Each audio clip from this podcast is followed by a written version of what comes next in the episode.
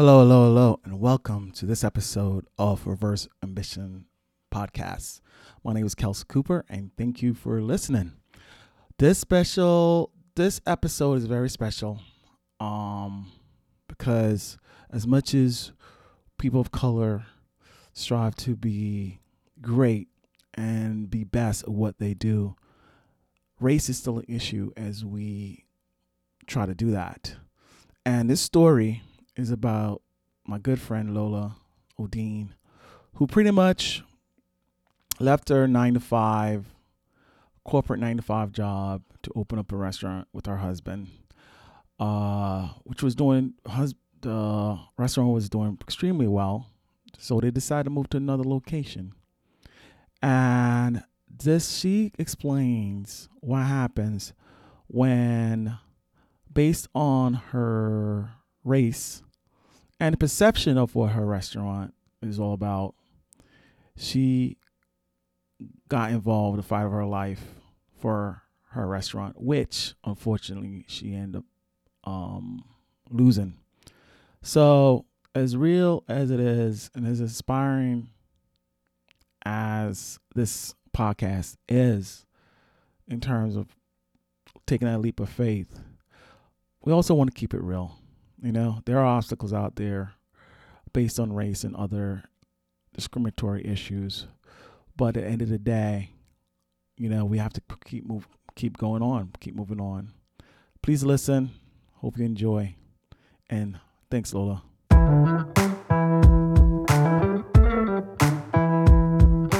Welcome to another episode of Reverse Ambition, a podcast that fo- focuses on those who follow their passion and their dreams. My name is Kelsey Cooper, aka the Social Broker, and I'm really excited to have today's guest on today. She's been a friend of mine forever, you know, from from a little tot. you know, uh, when I was starting doing events, she owned this amazing, beautiful restaurant called Lola's. And I just invited her on for her to share her journey. She is from uh, she used to work a senior vice president at Chase the human resources department, and then she transitioned to do her own thing as an entrepreneur. So, without further ado, please welcome Miss Lola Gail Patrick Odine. What's up, Lola? Hey, Precious. How are you? What's going on, girl? Thank you. I'm so happy to be here to talk to you, Kelsey. Well, thank you for being on here. This is my labor of love, and I really want to feature those who follow their heart and their passion, um, no matter how scary it is. And I know you have an amazing story. So let's get it started. I usually ask my guests to walk me through their journey, starting from where they're from, where they went to school, what they majored in, and so forth. Okay. Um, I am from the island of Barbados, Okay. a tiny island in the Caribbean, 166 square miles. Mm-hmm. Um, I uh, went to high school in Barbados, and uh, I left Barbados when I was 19 years old uh, to move to the United States. My mother had left about five years prior to that, and so I hadn't seen my mom in all that time. Mm-hmm. And so just as I I turned 19, we um, emigrated. She finally got um, not only her green card, but of course um, green cards for all of us. And there are four siblings, Mm-hmm. and we moved to the U.S. Okay. You were excited, weren't you? I was very excited uh, because um, coming from a little island, uh, I, I think there are a couple of things. One, I think of myself as being very fortunate to have come from an island like Barbados. Mm-hmm. It's one of the gems of the Caribbean. The dollar is strong. The island is beautiful. The island is run by people of color. Mm-hmm. Um, the are people of color. My teachers were of color.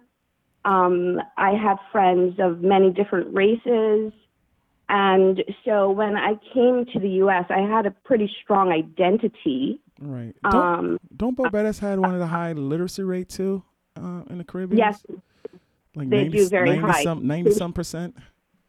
Yes, it is. And education is amazing. the, Mhm. their educational system, which is based on the British system for the most part. Mm-hmm. Um, and so I was very smart, a very bright kid. Um, I, I got here and immediately went to work uh, at the age of, I first started off in sales Mm-hmm. and uh, was pushed along very quick, quickly. I became an assistant manager um, in sales. And at This is at J.P. of- Morgan Chase. no, not yet. Oh, okay. I was working in, in a department store, oh, okay. and and then I left. Uh, I went back to Barbados for a little bit. I was ve- still, ve- of course, very young. I'm only like at the time about 20 years old, and very much in love with a guy that um, who was still in Barbados. oh. And yeah, that's why I went back, Mhm. much to my mother's chagrin Mhm. and um, stayed too long in Barbados, came back, um, went to an agency and got my first job in corporate America um, in what the, at the time was called personnel administration for Manufacturers Hanover Trust. okay.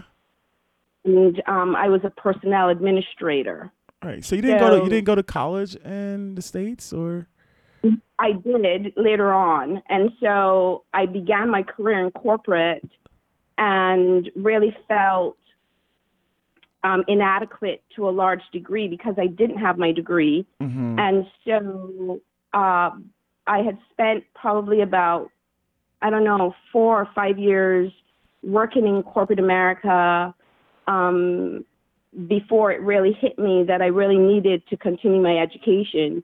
And so I was able to go to NYU, um, and they accepted me because the credits, um, they gave me a certain amount of credits, um, also because of the, um, uh, I had a few, um, basically you basically had some credits based on your experience, your education experience in Barbados.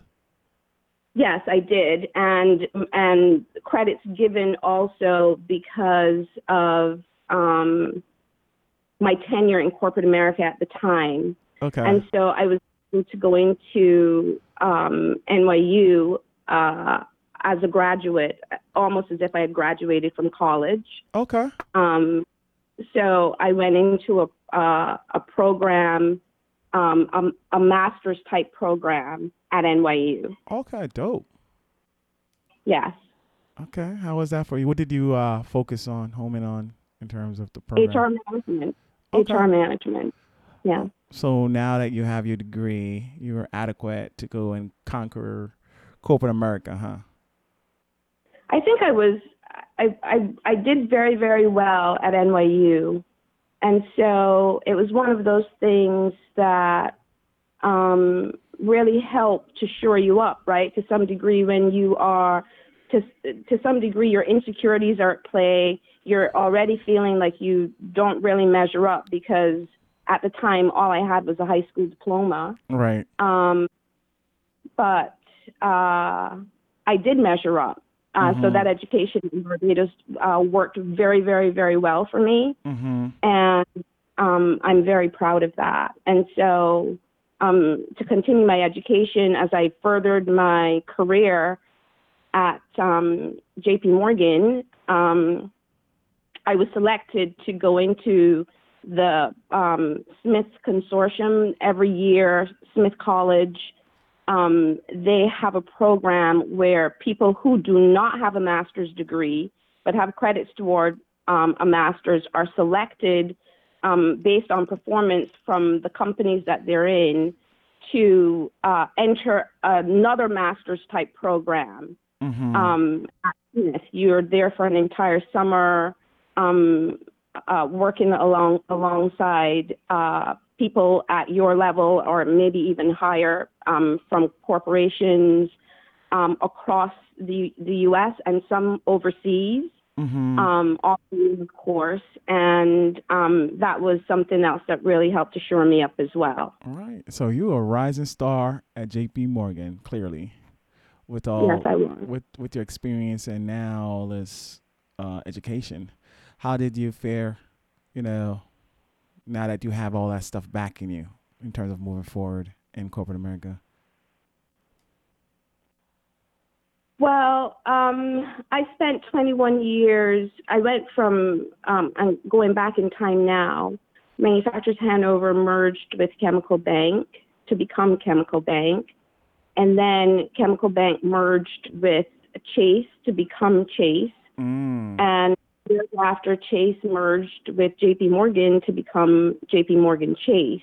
Mm. And so I was actively engaged in the process of um, mergers and acquisitions, change management programs, um, very engaged in processes to help move the um, organization and its people forward. wow. Um, so uh, I think my education to some degree played a role, but um, uh, to, to a, I think to a much lesser degree, actually, than um, my real on the ground experience, and more importantly, um, when you uh, combine that with uh, um, the innate abilities that um, people have, I think then you have something powerful depending on who that person is and how committed they are Mhm. to the work at hand, um, how uh, committed they are to really getting things done, how committed they are to excellence.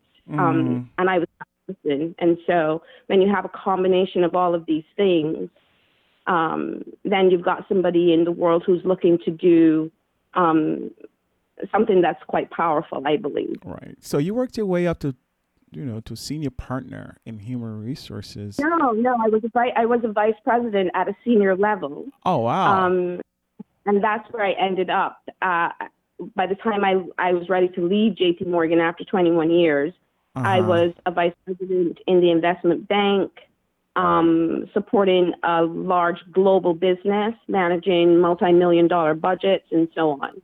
Wow. I did big things. and you left all this to follow your passion in your heart. What led you to do that? As you can imagine, as a woman of color working in corporate America, it's not an easy, it's not an easy journey. Mhm. Um, it's I I describe it as um, oftentimes um, feeling like you're invited to the party, but you're not really welcome. Mm.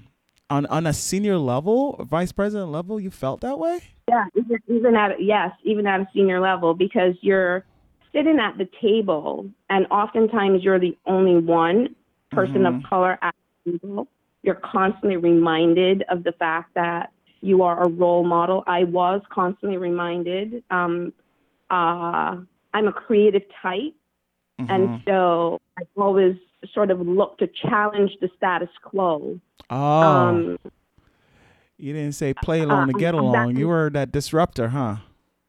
Yes. Um, and that's, I think, uh, where being an entrepreneur really matters um, because you've, it's more, I, I think, an entrepreneurial mindset Mm-hmm. that a person needs to have in order to become an entrepreneur. You Mhm. go into spaces and you kind of look at the way things are being done, and you're constantly kind of challenging those approaches. Um, you don't think that they're right. Now, I was called naive very often um, in my career because um, anybody who cares passionately about the human equation in financial services, uh, yeah, you've got to be naive to care about people. Mhm. Um, but I do. I always have. I, I care passionately. And to some degree, the company was able to use my ability in terms of building relationships, um, creating trust to advance big projects and big processes in terms of change management. Mhm. Um, that really worked very well um, for my own training. Um, and um, but oftentimes uh, there were senior people who kind of challenged my approach, um, Mhm. my way of being, um, and challenged me. I had peers. Um, co- there was always some kind of competition um, going on to some degree. There were people who tried to throw me under several buses that they were willing to drive. Mm-hmm. Um, and so that sort of thing happened. But you know, you you you stay on balance and you continue to prove yourself and you do your job until it gets to the point where it really um, becomes um, it it it's eroding your very spirit. Mm. And one of the reasons um, that I made the decision to leave corporate America. Your spirit was eroded. It was done. You were like you're depleted. I really was. I mean, there's some really major big things that happened um, to get me to that point. Um, there was a managing director who I supported, who I believed was a racist. I Mhm. challenged him. Um, he was a superstar. Mhm. And so uh, there was real conflict um, that eventually pushed me to leave. Mm. Um, you felt like you were forced out, or No, I wasn't. I um, I actually went to my boss at the time and talked ad nauseum about you know what I was feeling. He wanted to create another role for me, but I wanted to leave. Um, and I wanted my in order to do that, I I asked if I could get my severance. Um, he was unwilling at first, but he came around to seeing the the common sense in giving me my severance. mm-hmm. And so with severance money, and at the time I was the severance was I think you got three three weeks of severance for every year that you had been in the company, and I'd been in the company for years. wow, And so that wasn't something I wanted to walk away from. I didn't just want to resign. right, Um, and so they worked. It, they they made it conditional on my staying to see to see my group through the year end process, mm-hmm. and then they asked me to stay through the first quarter of the following year, which I did. Mm-hmm. Um, and so net net, it was a win. Uh, you can call it a win-win situation. They got what they wanted from me, and I got what I wanted from them. Wow, that's amazing how you were able to negotiate that. You know, some people are like, "I'm, I'm done. I'm out. I don't care. You know, give me what you want to give me." But you said, "No, this is what I deserve, and this is what you got."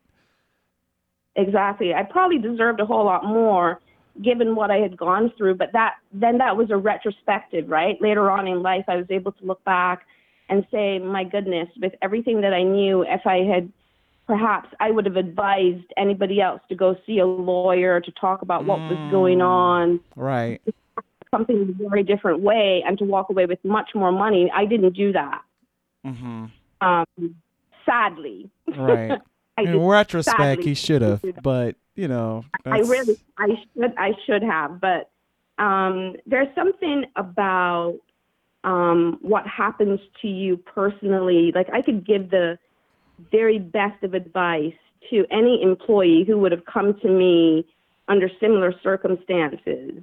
Um, I would have negotiated much more for them. But when you are, when it's about you, um, when you're really not able to pull the cobwebs away completely because what you're feeling is primarily emotional, Mm-hmm. Um, you're you're sort of disconnected from what it all means, right? Um, in terms of big picture, Right. um, uh, you're really not that connected in. And I didn't tell a lot of people what was going on, Mm-hmm. um, so I was carrying a lot of that burden on my own. Right. um, and I wasn't being the best advocate for myself. Mm. I mean, that happens a lot of us. You give all the best advice to your friends, but when you are in that same situation, you're, you know, your emotions take over and you can't even think straight. So happens to to the best of us. Yeah, it does, um, unfortunately. And so um, I play a much bigger role now for other people and, um, when I'm coaching um, or I'm giving advice. Um, I can take all of this collective experience and um, and enable a better pathway for, for others. Right. So that's a good thing, All right. right? All right. All right. So you got a nice little, you know, severance. Now that you're free from JP Morgan, what did you do once you're no longer in corporate America?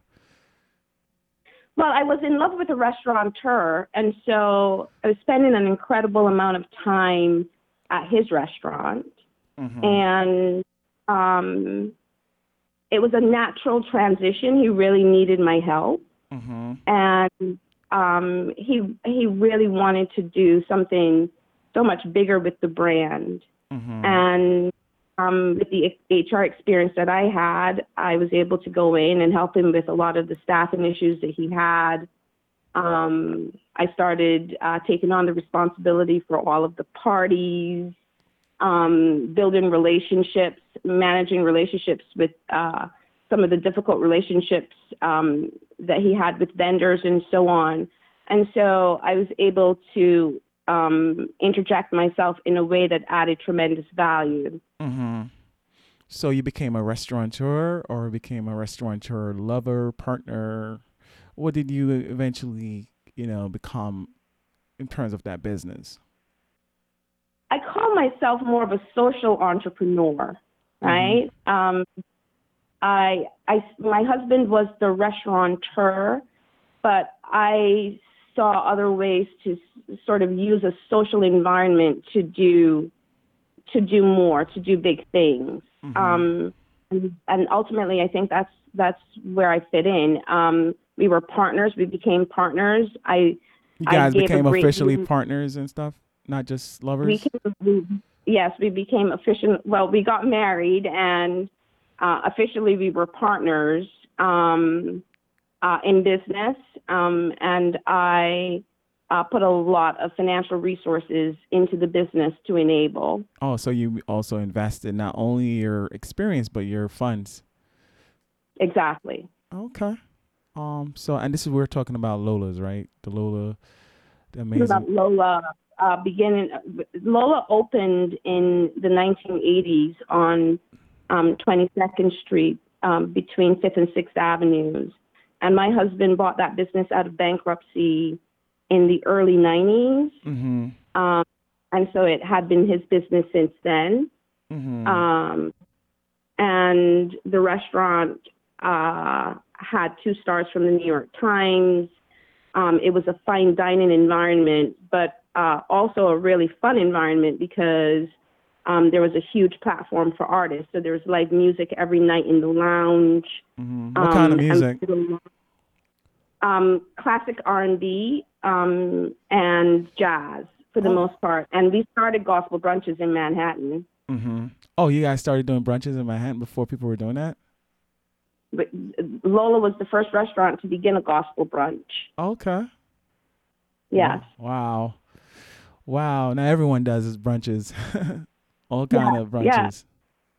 Yeah, it was a big thing, and we grew an international relationship because of the brunches. Oh wow. Um, the restaurant was uh, really um, one of the few high-end places um, where people of color could go, you know, and feel really um, welcomed and uh, treated as if they belonged. Mm. And I think it was something that my husband really prided himself on. My husband is a Swede, um, and you know, so there's this this uh, white guy who's running a restaurant where the clientele it, it's a very mixed clientele, but a heavy black influence um, Mhm. within that.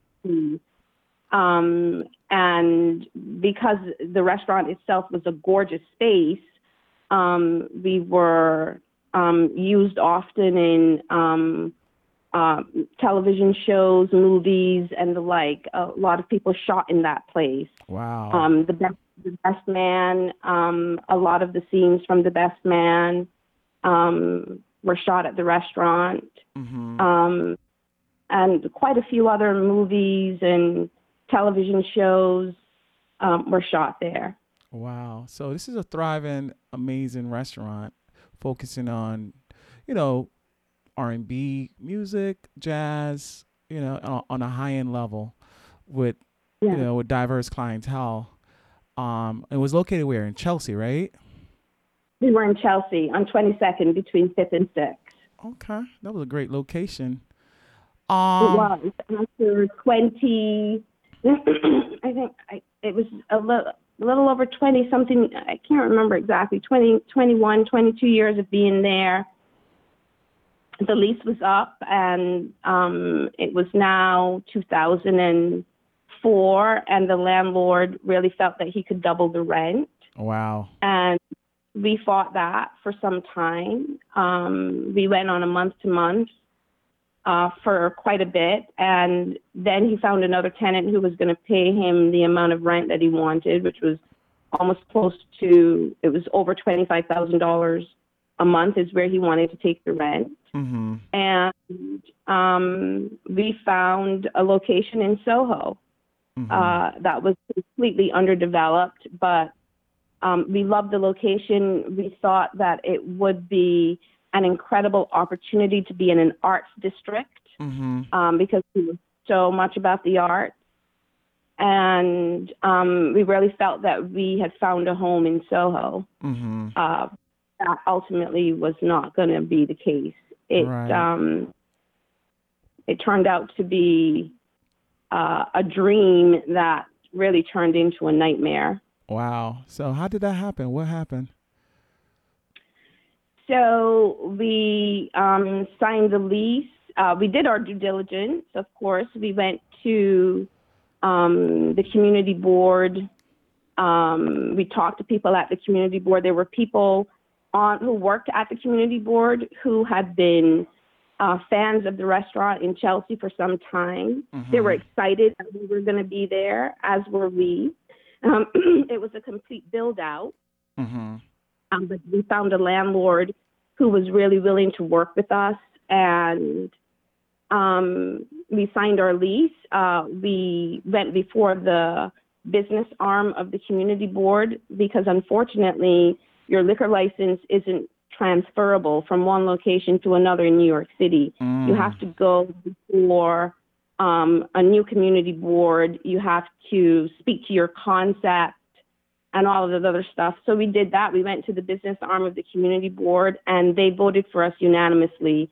So we knew that we would be pretty much a shoe in. There are I don't know that there are any instances where the full arm of the of the business the full business arm of the community board votes for somebody unanimously and then they don't they wind up going against them, but that's what happened. Mm-hmm. Um, and so uh, after the business arm of the community board um, voted for us, um, we began the construction project. We, we, of course, signed the lease. We began the construction project and started moving forward. We had to go before the full board, of course. Um, and, but, you know, we had a great reputation, never any problems the business arm of the community board has voted for you, you're good to go. Mm-hmm. And um, a couple of days, I one of the I'm sorry, the chair of the community board told me that there was a woman who lived next door to um, our establishment that she may have some problems, but he assured me that if I reached out um, to have a conversation with a guy by the name of Sean Sweeney, who sat on the community board. Um, I think he was a co-chair at the time.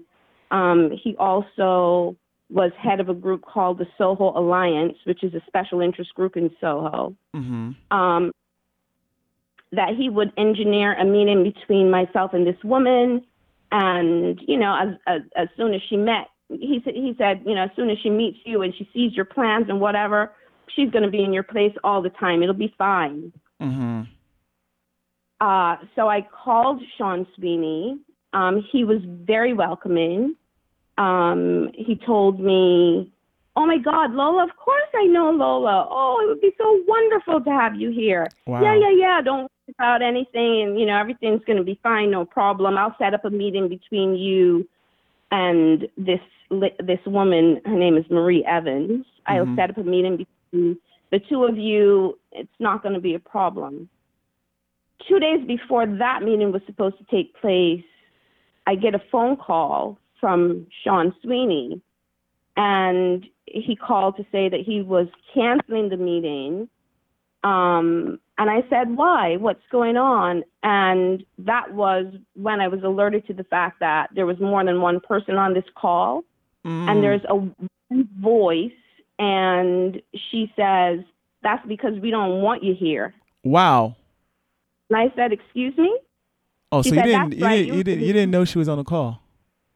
No, I didn't. He didn't tell me that there was that, you know, it was a that the there was more than one person on the call. Wow. Um, so she said, "That's because we don't want you here. If I were you, I would pack my bags and leave. I'm hiring an attorney. He's never lost a case. We don't want you here." wow. And this is after you started developing and, building building out your your restaurant. Yeah. restaurant. Yes. And um, I said to her, Excuse me, um, why am I just hearing this now? And she said, Well, the, the flyers only just went, the, your posters only just went up. And so I said to myself, Aha. So we had just put up these giant posters in the window of myself and my husband announcing. So for the first time, she's now been able to put a face to the project. Mm. She hadn't had a face to the project before. Right. So in my mind, I understood what she was talking about. And so um, I said, okay, well, tell your lawyer to look forward to losing his first case. And Mhm. she said, we will. She said, we'll see. What kind of idiot are you anyway? Who would put a restaurant? And I said, lady, I really have nothing more to say to you. That was pretty much the end of the. Wow. I mean, wasn't Sean, what's his name, Sweeney, supposed to like negotiate something where you guys could sit down and have a solo conversation and not put you in a Yeah, position, put you in a position where you guys were going at each other like straight off the bat? That's that didn't happen. And so when we went into that morning, um, the following morning, we would go to the, um, the construction site every day. And Soho was littered with flyers. And, you know, as you're driving into Soho, they're kind of catching your eye. I don't know what the flyers say. They're neon green flyers. Um, and so they're up on all the posts, signposts, and the like as you're driving up West Broadway. mhm. And when we turned into the space, um, the um, guy who who uh, is there who takes care of the space, he comes running out. He's so upset, and he has a bunch of these flyers in his hand, and Mhm. he hands them to me. And the flyers say, "Soho residents, beware! Lola Restaurant is trying to come into our community. If you don't come to the community board meeting to stop them, it will mean that you're in favor of, and it began a list that starts with devaluing your properties, bringing more noise, bringing more crime, wow. bringing more, bringing more garbage, um, protect the community. wow. The community was the following day. And at the time, I just sort of laughed it off because I couldn't believe that something like that would take hold. Mhm. Um, and so we went to the community board meeting, and the room was packed. Mm. And at the time, I did not realize that the room was packed for for us. And so I think I was the last person on the agenda. And when I went to take the microphone to talk about um, what was uh, to talk about the project, the people in the room stood up and started chanting and drowning me out. Wow. Was And your they were- husband was your husband with you? Yes. Um, but I'm the I'm the one who um, is the is the voice for the restaurant. I'm the spokesperson for the most part, right? Mhm. My husband is a man, and um, they started chanting, "No Lola, no Lola, no," pumping their fist and they're chanting, "No was that woman was that woman there? she was there? Yeah. So she And- orchestrated this. Yeah, she did. She, I, I found out afterward that they actually had people, a group of people, walking around the neighborhood, um, telling people that we were opening up a black hip hop club. Wow. Um, that the niggers were going to be out in the street with their pants hanging down. Um, they went to, and it took people some time to tell me this information Right. um, because uh, you know it, it, it was many months later before I began to really um, uh, create my own relationships with people who had lived in Soho for some time. mm-hmm. Um, by the time we had opened up our business, uh, and there was a long road to get in there, um, that's when uh, uh, people who saw what we were what we were really about, the kind of cuisine that we were creating, the kind of environment and the place that we had created, Mm-hmm. um, was the antithesis of anything that they had been told.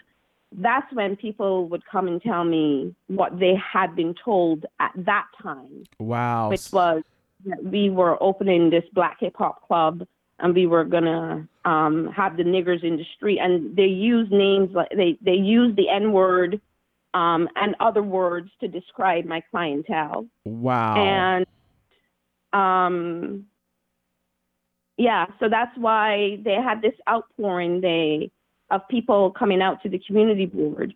So the community at, at the, so they this to- one woman with her racist perspective, just because she saw you a picture of you in a restaurant with your husband, all of, all of a sudden made all these conclusions, create these flyers, and started like poisoning you know, her neighbor's mind uh, about Lola. You know, a spot, of course, like you said, it was like an upscale, you know, R&B, jazz, um, diverse um, clientele venue. To oh, this is a nigger with hip hop, uh, all kind of crap.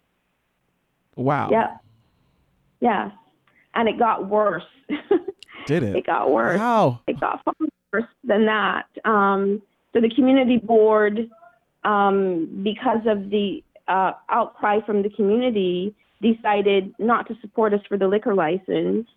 And um, so our lawyer advised that we um, we weren't going to walk away from the project because of that. Mhm. Um, the rest had been in business for so long. We've never had any problems. So we went to the community board in Chelsea. We went to the police department in Chelsea. We got letters from um, prominent people in society who had been to the restaurant attesting to the kind of business that we ran. Mhm. We um, uh, went to the space every day. I stayed in front of the space. I um, endeared myself to people in the community. I would approach people directly and tell them what we were going through. I, I had people sign a petition. Um, I had staff come down and do the same thing, and we collected hundreds and hundreds of signatures. And so we took that information to the state liquor authority. And meanwhile, the construction project is ongoing, Mhm. and um, the state uh, n- new flyers go up in the community just before we go to the SLA. Mhm. And these new neon green flyers say, um, tell the, the, the community that we are going to the SLA. They, they were renting a bus wow. and busing, busing people down to the SLA to protect the community against us. wow. And uh, what Lola, what Lola wants, she must not have wow. um, and protect the community. Um, they they it listed where the bus was going to be, and that they wanted people to come down to the SLA to speak out against us. So Wow. that happened. Um, when we got to the SLA, the room was packed once more.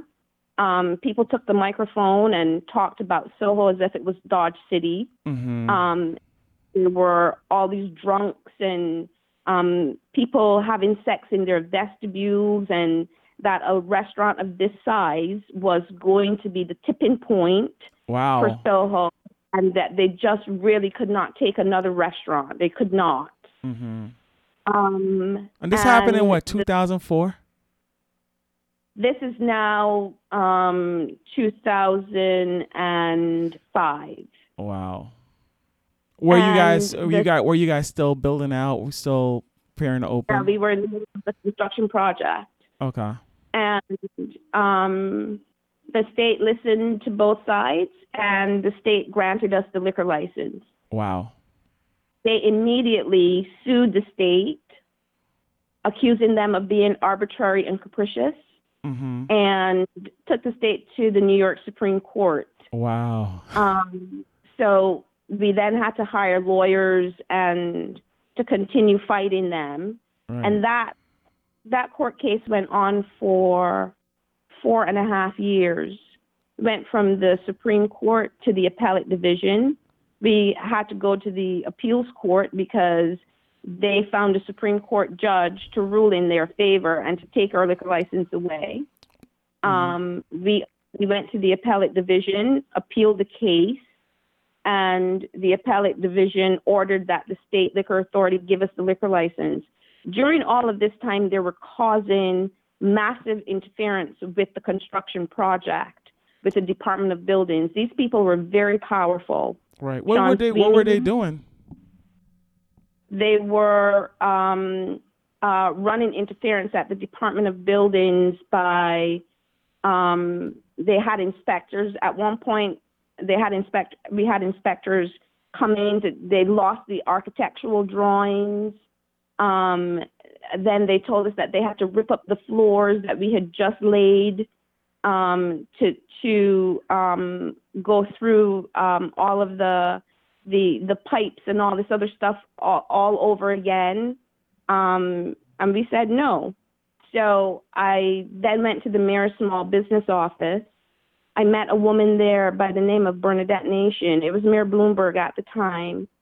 And um, Bernadette listened very carefully to everything that I had to say.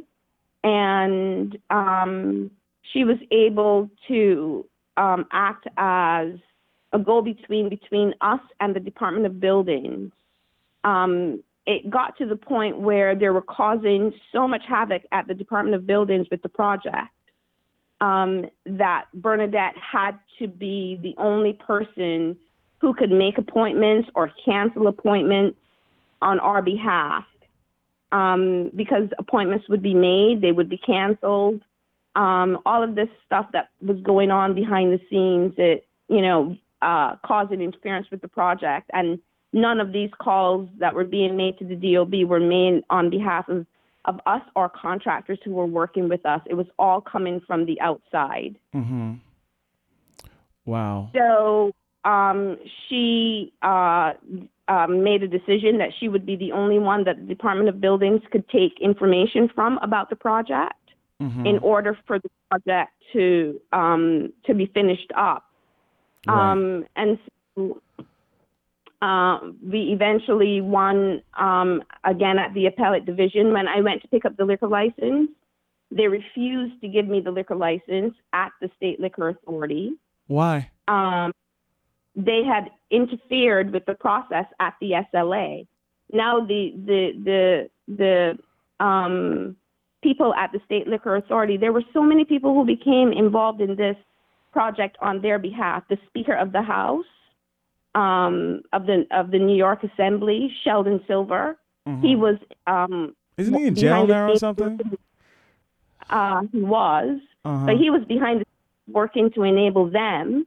There Uh-huh. was a senator also behind the scenes working to enable them. There were council people behind the scenes working to enable them. And so eventually I um, I got to the governor. I was able to have a conversation with the governor at the time. Mm-hmm. And um, Governor who? it was um oh good lord. Here I go again. I know it's a while back. Kelsey, my brain. Um, Um, was it the? he, he was a black guy. Oh, oh, the, the blind one. Oh, what's his name? I forgot his name as well, but I know who you're talking about. Go ahead. Oh my god, this is not good. This is not good. Anyway, um, as as I'm talking, his name will pop right back into my head. Um, um, and so he and I had an in-depth conversation about what was going on in Soho, and um, he put an investigator on the project, and that all of this is taking time. We are opened um, they put a block um, on the liquor license, uh, uh, stopping us from playing live music, so we couldn't run the concert. Mm-hmm. Uh, uh, and it was having a, a huge financial impact on our business. Mm-hmm. And this continued on and on and on. They just would not stop. They were There were relentless. they were relentless. All, all because of this one woman who had a perception of who you were without even meeting Yeah. you. And she Yeah. just took it and ran with it. Yeah. Wow. And, I- and, And like you said, and like you said, Lola had like a pristine um in terms of people look at Lola as creme de la creme, you know, great clientele, great music, no issues, you know, all that. But this one woman who do who did not know you from Adam just No. had a preconceived notion of what who you were and then she caused all this hell. It was so personal. It was so vicious. There were people who would um, come to do interviews with me about it, and there was always this suspicion of, "Do you know this woman? Have you ever met this woman before?" Um, it was an interesting time back then to see people sort of question whether or not racism was still alive and well. Mm. Um, and so uh, I took a firm stance. Mm-hmm. Uh, racism was alive and well.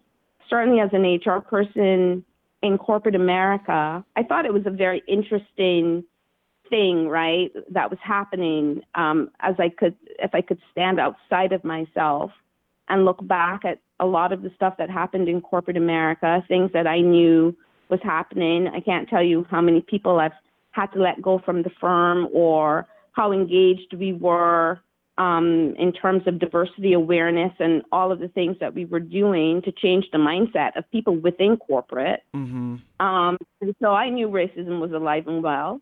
Right. Um, I, um, I'm fortunate because I'm a sort of multicultural type, so I kind of sit in the middle of these spaces, and um, I can lend a voice to the struggle in a way that um, white people will listen. mm-hmm.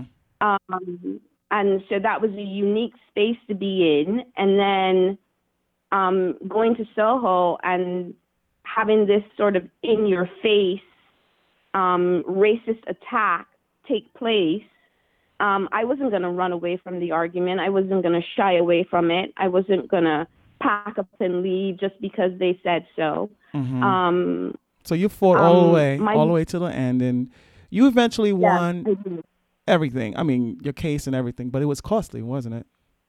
Yes, it was. It was very expensive. And that, my dear, was the plan. The Mm. plan, they, they never intended on winning the case. Um, the plan was to engage us in a legal battle that went on for a prolonged period of time to bankrupt the principals. Mm. That was their plan. And they succeeded. And they succeeded. Right. So even though you won all you, your battles, legal cases, issues with the you know Department of Buildings, you you ultimately won every one of them. Ultimately lost the war, right? We Right. we we won the battles, but we lost the war ultimately. And um, so I was by the time we lost we lost everything. Okay. So Um, how how long did you guys remain open, and how long did this all this issue? we Yeah. closed the restaurant in 2009 in January of 2009. Mm-hmm. And so And the reason why you closed it because you guys were financially just yeah, depleted. You know, doing all Yeah. this with the with the various delays, with the legal fees and all that good not stuff. being able to run the concept as it was. There are so many restaurants between. I mean, we were a destination restaurant for a reason. Mhm. right? We have this amazing platform um, for the artist, um, the music that we did, um, our gospel brunches, which was, you know, a huge hit for the restaurant, brought in uh, um, incredible revenue for us. um, we couldn't do any of that business any longer. Mm-hmm. Um, and so it really had um, a huge impact on um, our wherewithal to sort of just keep things going.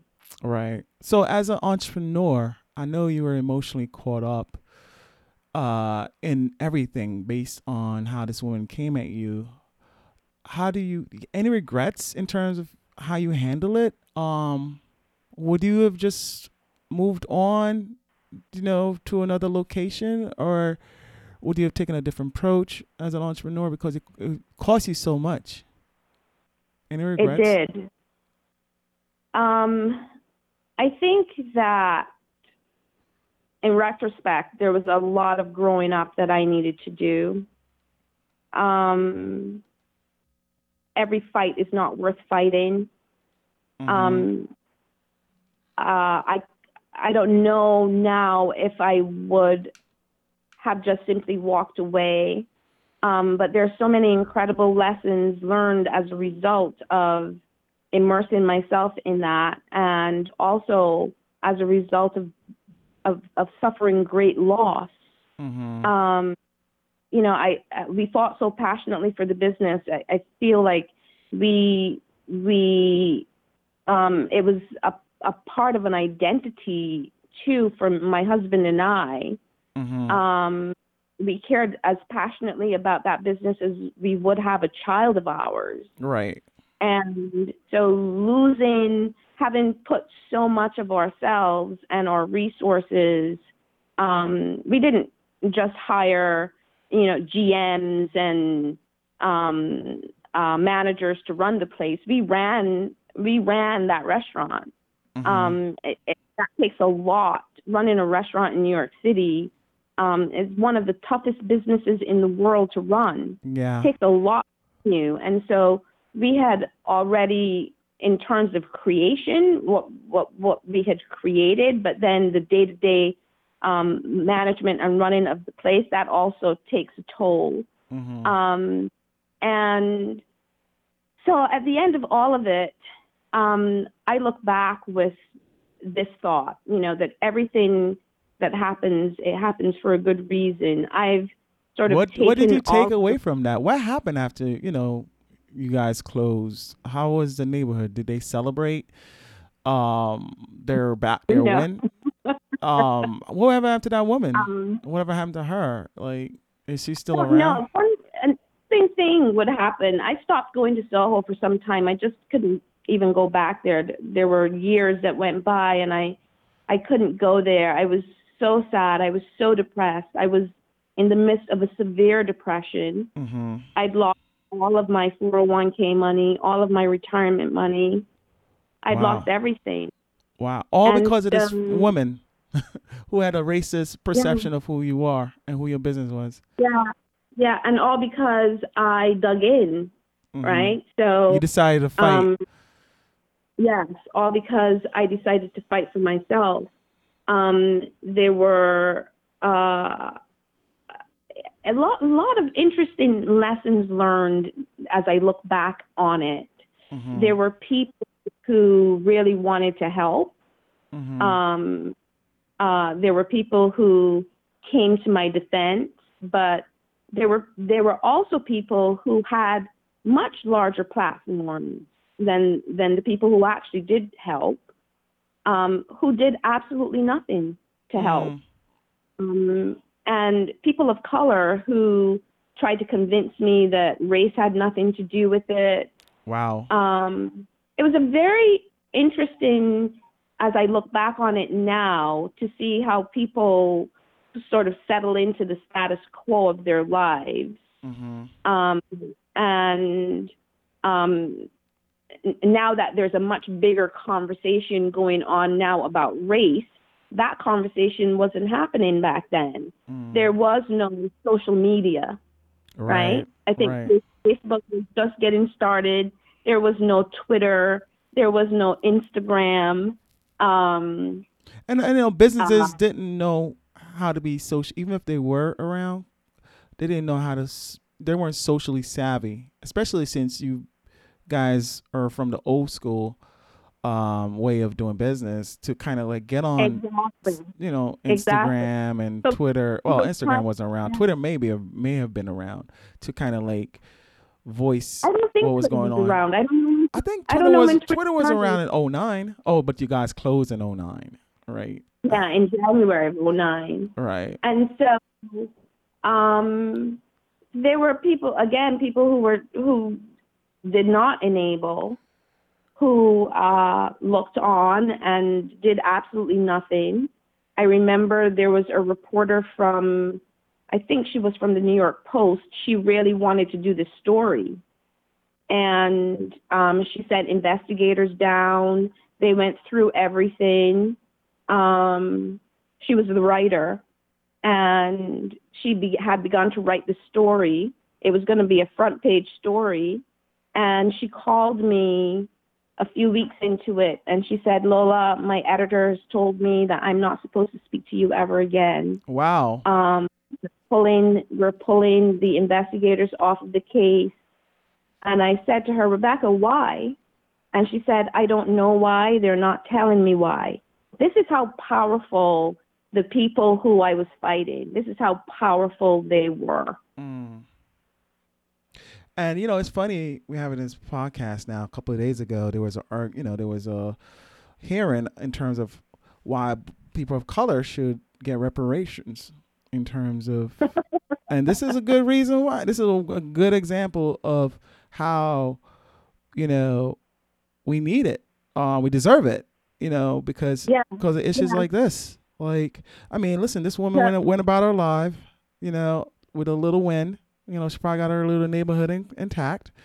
Um, but she didn't. Re- I mean, even if she didn't realize or she didn't care how much um damage she caused to not only No. not only to you personally, but to a business that was thriving that represent the best of of, our culture.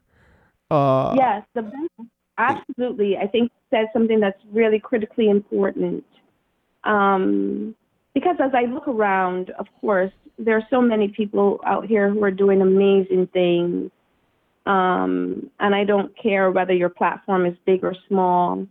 Um, I believe in in in humanity, um, and I believe in um, the power of um, of people of color.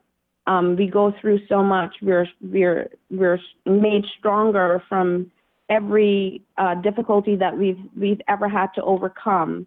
And so I'm not going to allow what happened to it almost derailed me, but I'm not going to allow that to happen. I'm going to sort of take all of the collective wisdom and and now I'm ready to do something that I think is going to be very very important. and that's ten years Um, later because you closed in two thousand nine. So it took you ten years Yeah. to to fully recover from Yeah. everything. And I don't know that I can say that I'm fully recovered, right? Because um, there's still some angst there. There's still some. I carry the pain of this. Right. I, you know, I, I just have to find the right way to compartmentalize Right. and Wow. Trauma. You got trauma. You know. Yeah, to, to use it to fuel all of the things that I have in front of me, Right. um, and to, to do something that's really amazing as a result of all of this. right. So you still have that entrepreneurial spirit despite all that you went through. Um, yeah. For anyone entrepreneur who is going through something like this, you know, what would you advise them based off your experience to do? Um, any advice would you give anyone who was go- was going through the same thing you're going through? I think it all really begins with who you are as a human being, who you are as a person. With anything that um, you have to go through in life, it's the foundation on which you stand that is going to be the thing that you're going to rely on to get you through. And if you are not confident, if you are not sure about yourself, yourself, if you're not completely and utterly authentic in the space that you are in, and that means being connected in with your soul, with the very essence of who you are and what you're about, if there's any kind of disconnection, then there's going to be a problem because you could fall for anything, right? I think Mhm. it's important first to shore yourself up.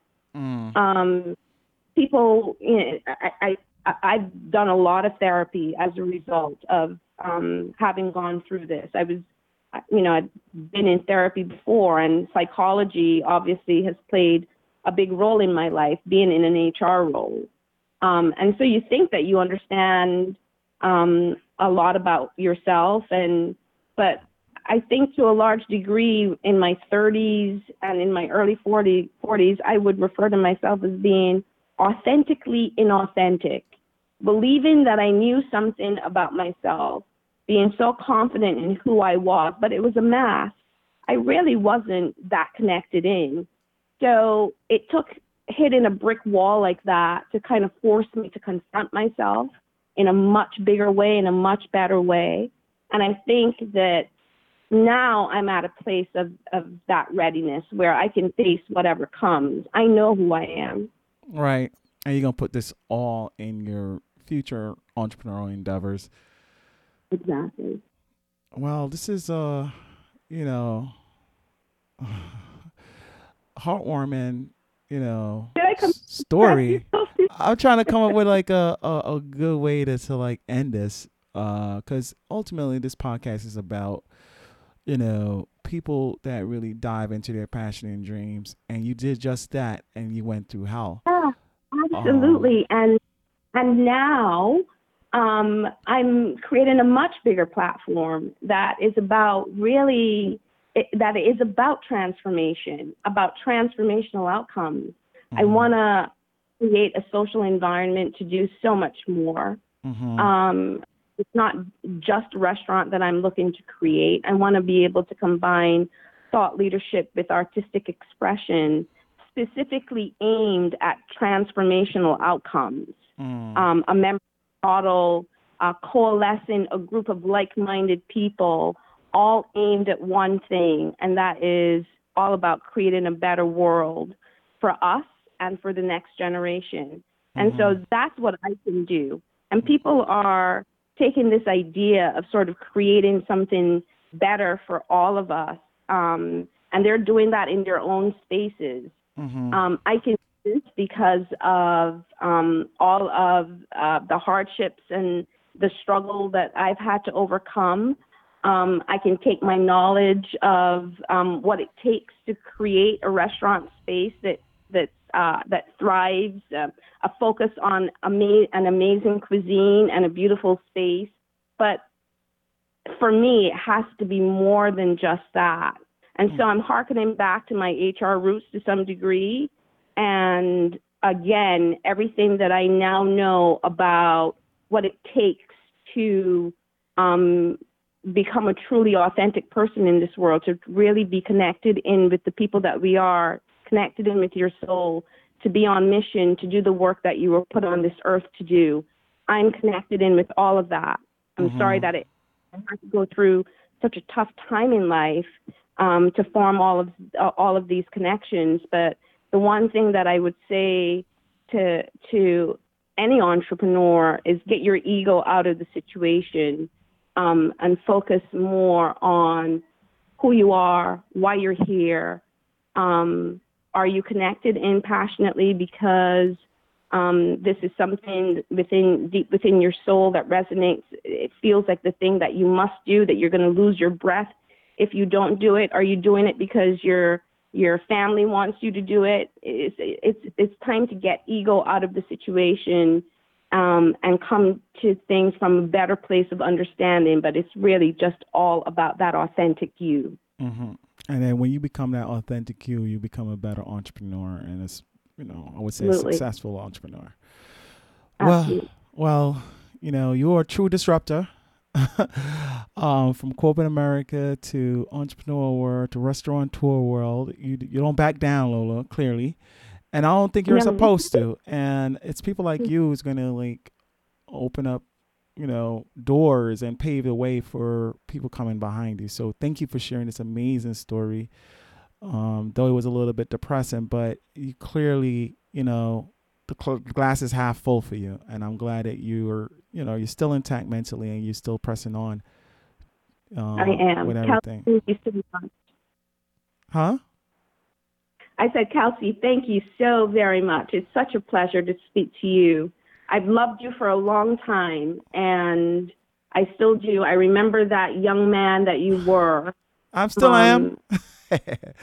yeah, no, but you've grown that, right? Like, right. um, you've become, yes, you've become even better. But you were such a sweet and wonderful spirit, and I'm happy to be here with you to talk to you and to share this story. Thanks for giving me the time and space to do it. You're welcome. I'm glad. I'm more than more than more than my pleasure to do it. All right, girl. Take care. I will. I'll talk to you soon. All right. Bye bye. Bye bye. Thank you all for listening to today's episode. As you hear, it was very heavy and it was very um, heart wrenching to hear Lola's story as she struggled to uh, follow her dreams and passion. But one thing I got from her, you know, regardless of what happened, you know, she persevered. Um, she just persevered, and pretty much that's what we all have to do we have to do what we can. We have to do to, to uh, follow our dreams or passion, no matter what obstacles get in our way. That's beyond our control. We just got to keep going. Period. Just got to keep going. Until next time, I'm social broker, Kelsey Cooper.